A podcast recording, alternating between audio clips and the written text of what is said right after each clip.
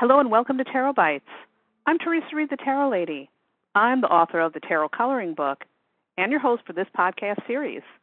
This is episode 98 of Tarot Bites, the podcast where I dish out short, entertaining, bite sized lessons on how to read tarot. And for today's episode, our topic is tarot and Kabbalah. And I've got a very, very special guest. It's someone that I talk about quite often in this podcast. I'm speaking with Rachel Pollack, the author of 78 Degrees of Wisdom. Welcome, Rachel. Oh, hello, thank you. I am so excited to talk to you today, so thank you for being here. And Kabbalah, I think, is a it's a very challenging thing for a lot of tarot newbies. It's mentioned, you know, throughout your book. So, Mm-hmm. you know, for people who who are who've maybe never heard the word before, can you explain in a nutshell what Kabbalah is? well, I can maybe explain in several nutshells. Um, the thing about the word Kabbalah is that it means different things to different people. hmm So the tarot, the Kabbalah that's found in tarot, is a tradition called Western or Hermetic Kabbalah, um, which has been transformed from what we could call the original Kabbalah, which is Jewish. Um, Kabbalah means received, so to receive wisdom through transmission from generation to generation. But um, Kabbalah is a very dense, kind of like esoteric construction of the universe. Um, to understand, you know, the workings of the divine throughout creation. In tarot, um, Kabbalah is kind of a linkage to a system of ideas that are organized into a pattern. The pattern usually is called the Tree of Life, um, which is, for people who know the Rider deck, it's the pattern of the pentacles on the Ten of Pentacles. That's the one place it appears in the Rider deck in the open, but it actually is kind of appears all over the place in hidden kinds of ways. For instance, in the High Priestess card, we see her sitting between a black and white pillar, and those are the three um, pillars of Kabbalah, because the Tree of Life has, you know, three vertical pillars with connecting lines between them. And so, um, on one side, if, you, if you, people know the, the High Priestess card, um, we see a, a pillar that's kind of a light gray. I never quite understood why it wasn't white, but it's light gray. The other side is black. So that's like the two contrasting energies the light of expansion and the black of contraction. And the high priestess herself, sitting in the middle, forms the middle pillar of balance. Because a lot of Kabbalah talks about that you know, tension between um, expansion and contraction and the ne- necessity of having a balance between them.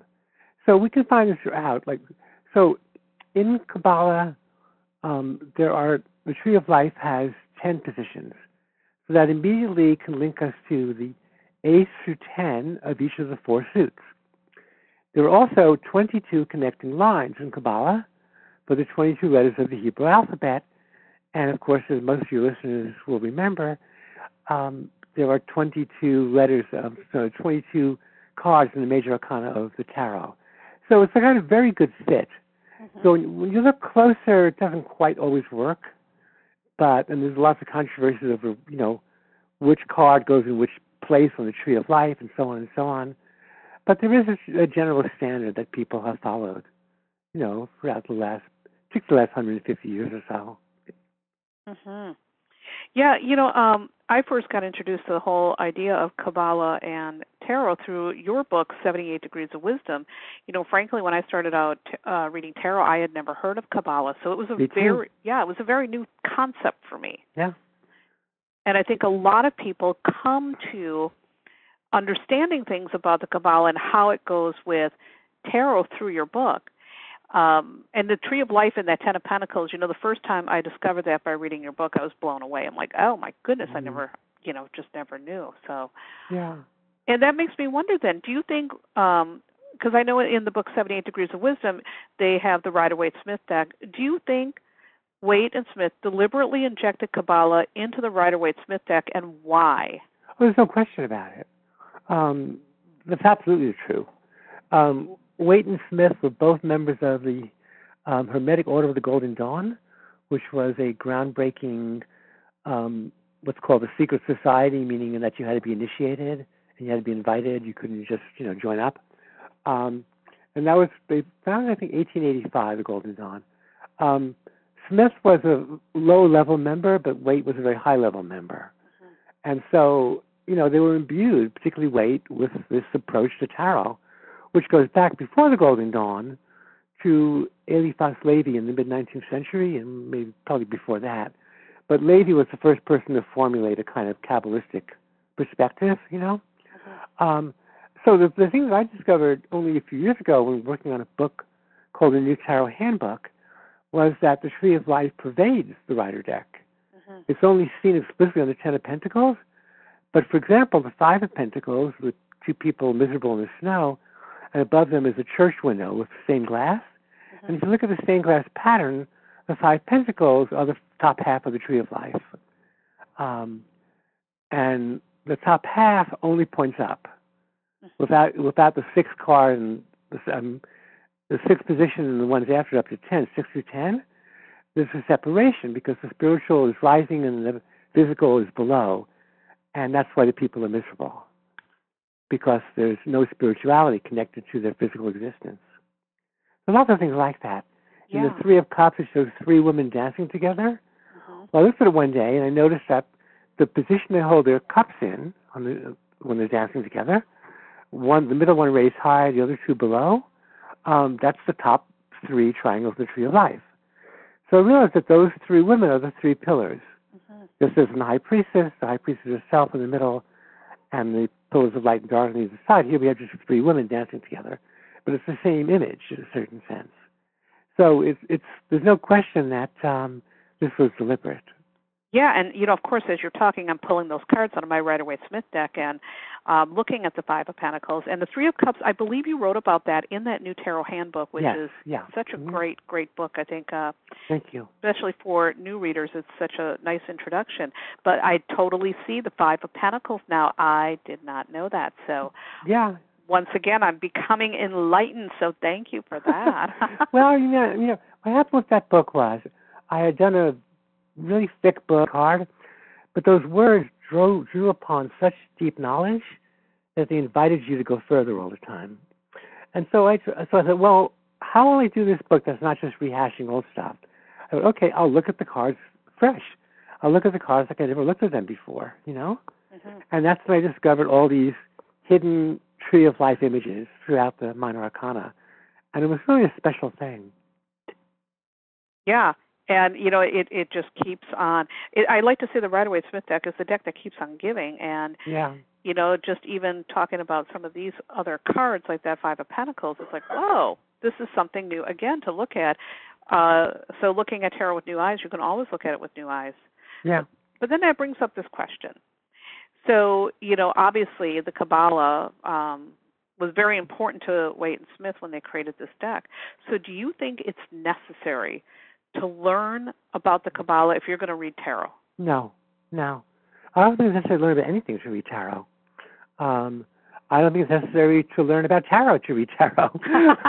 in the sense of like, you know, people design these cards to have a meaning, although the original cards, that's very questionable back in the 15th century. But um, but you can just read it just with your own reactions. You know, let me let me give you a great example. So I did a deck called the Shining Woman and then later Shining Tribe Tarot, mm-hmm. um, and I drew all the pictures myself, and they're they're on the surface very different, although actually they they're very connected to the Rider deck on the, in subtle ways. But anyway, um, so that deck came out, and then I did not long ago, a few years ago, I did a um, workshop on that deck. You know, and this woman came and she had found a deck years ago, in a secondhand shop or something, and she really loved it. It was the only deck she used, and she was, but she never found the book. She never read the book about it. You know, I don't know if she's ever read any book about tarot. Probably, probably a very simple one. But anyway, but so she came up with all her own meanings for the cards. You know, and they were very, very different than my meanings. And she was really scared I would be angry at her or ridicule her or something like that. You know for having the wrong meanings. And I was thrilled. I thought it was so great that the pictures I drew could inspire someone to come up with these great meanings that were not my meanings. Mm-hmm. So I just feel like, you know, the, tarot was originally pictures and always remains pictures. Um, and not, I mean, there are some decks that are just words, but, you know, 99.99% of tarot decks are pictures. And so that's something you can work with just directly. You know, you don't have to be studying somebody else's ideas. Right. Even the creator of the deck, you don't have to worry about their ideas because the deck exists by itself, you know? Yeah, it's kind of like you have to develop your own language.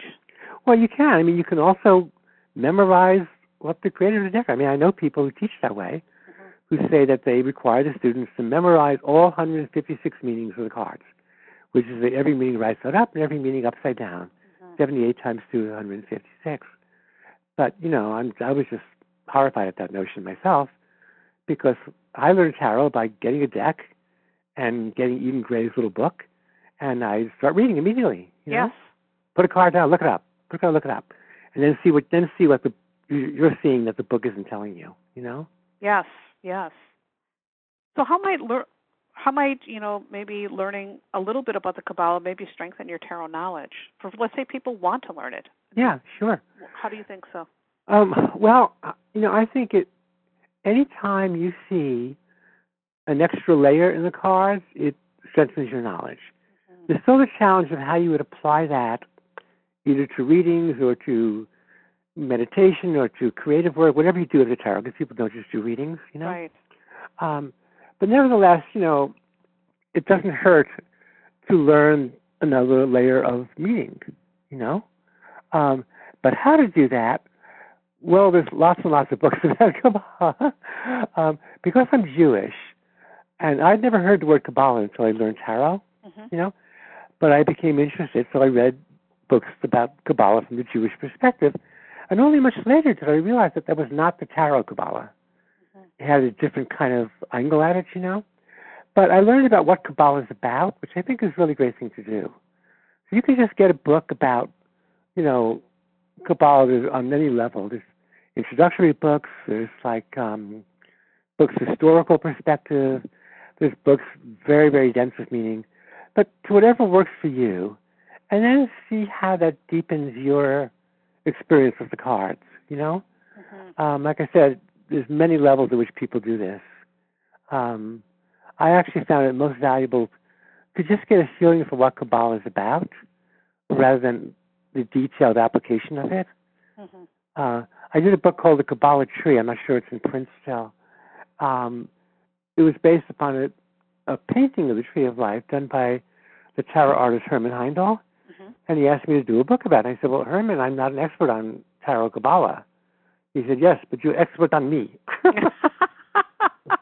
so I thought, fair enough, you know, because he had done a book of runes, and the person he hired, the company hired, ignored his pictures, only wrote about the runes, and he was kind of upset about that. Anyway, so you know, in that book, I delved into it more than I had previously, um, and I came up with some more detailed information. I also tried because I was not an expert on you know tarot Kabbalah and its vast, vast amount of details. I um, set a context of the tree of life in different cultures, different mythologies, mm-hmm. so people got a sense of what the tree of life concept is about, not just the details. You know, so you could do that. Um, there's lots of things you could do. You know, you can get these big, big, thick books like the Kabbalistic Tarot um, by Robert Wang mm-hmm. that you know go into detail to detail to detail. And for some people, that's just like fabulous. You know, it becomes their Bible of what tarot is about. Another source for that kind of information is the work of um, Paul Foster Case, right? Who did the, an American um, version of the Golden Dawn called BOTA, and BOTA is still going. It's mostly a correspondence course, which is great, open to anybody. No more secret society stuff. Anyway, but just you know, there's so many ways you could go at it, um, and just see where you feel comfortable. You know. Yeah, and by the way, the book The Kabbalah Tree um, is still available in oh, paperback and on Kindle. So for people who are listening, great, thank you. It's yeah. called The Kabbalah Tree: A Journey of Balance and Growth.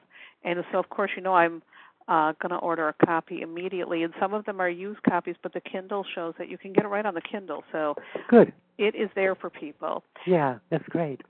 Yeah, and, that was wonderful. I really enjoyed doing that book. I enjoyed looking at the tree of life in different cultures and mythologies, and and then it was specifically Herman Haindl's symbolism, mm-hmm. um, but include, but it, you know, worked on general symbolism.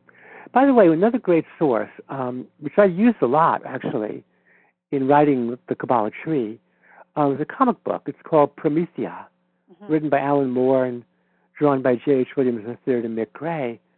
And it's about, it's about magic, Mhm. magic, Kabbalah, and but it, you know it gives it something of a superhero kind of context. And it's it's in a certain sense it's Wonder Woman as it should have been, you know. Mhm. Um, but Alan Moore is a Kabbalist and a practicing magician. And so there's this huge chunk in the middle of it in which his heroine, Promethea, climbs the tree of life from what's called Sephira, or circle to circle, from the bottom to the top. And you can learn a tremendous amount from that. And because it's done in a comic book fashion, it's very vivid, you know? Right. Well, that's interesting. My husband is a huge Alan Moore fan, and and he's got tons of comics. So I'm going to go dig through those comics and see if I can find that because I'll bet dollars to donuts he has that. I would imagine so. I mean, Promethea is a real classic. It's, I think, you know, it, it didn't get that much attention at the time, and I think over years it's become more and more important.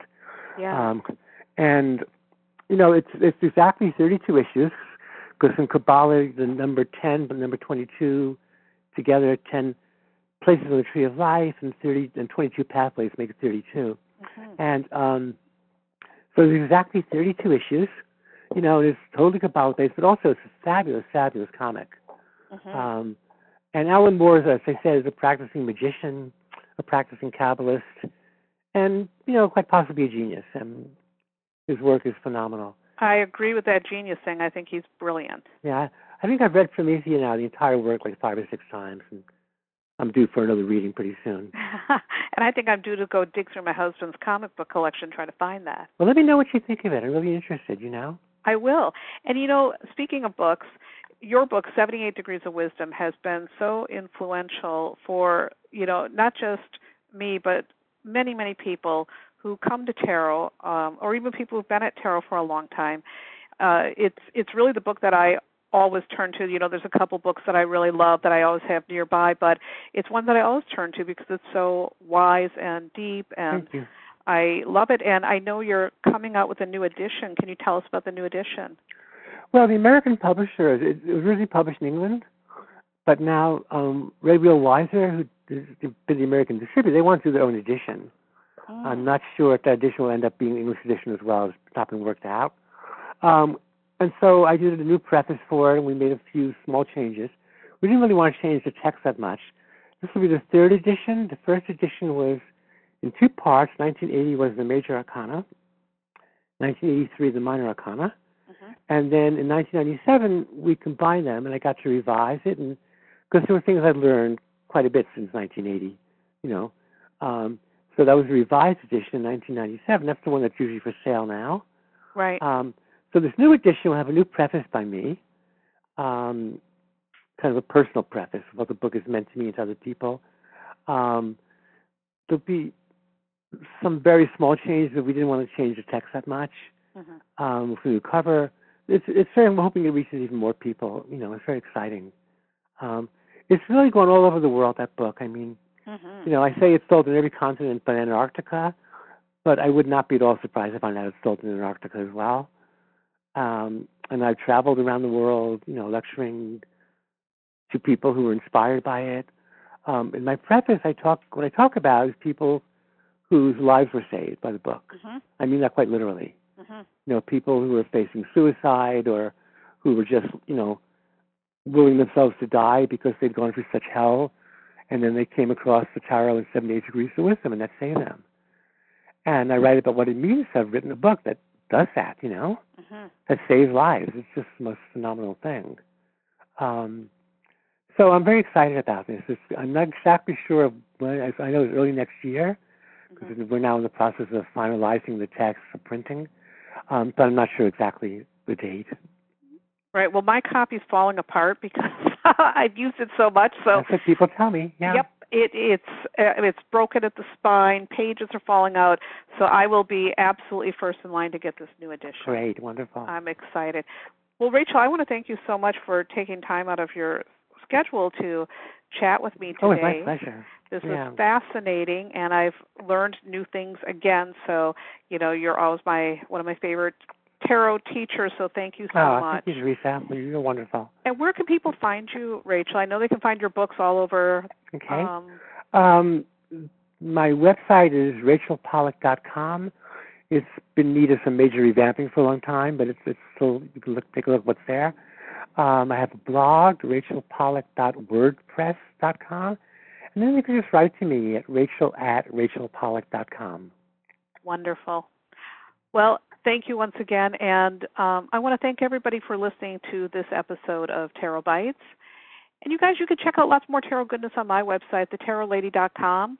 I've got free introductory classes for tarot newbies, the tarot coloring book, hundreds of blog posts, astrological forecasts, and lots of other great things for you to scope out. Enjoy. I want to thank you again for listening and have a beautiful day. And hey, if you're enjoying this podcast, take a moment to leave a positive review on iTunes because that's the best way to help more tarot lovers find their way to Tarot Bites. And I always close out by saying, pay close attention to your intuition throughout your day and let it guide you into making brave, excellent choices. Mm. Remember that you are always in the driver's seat of your life. You are in charge of your decisions, your plans, the action steps that you take or don't take. You're the boss. And if you don't like where your life is headed right now, you can change that. Nothing is ever fixed in stone. The tarot cards tell a story, but you write the ending.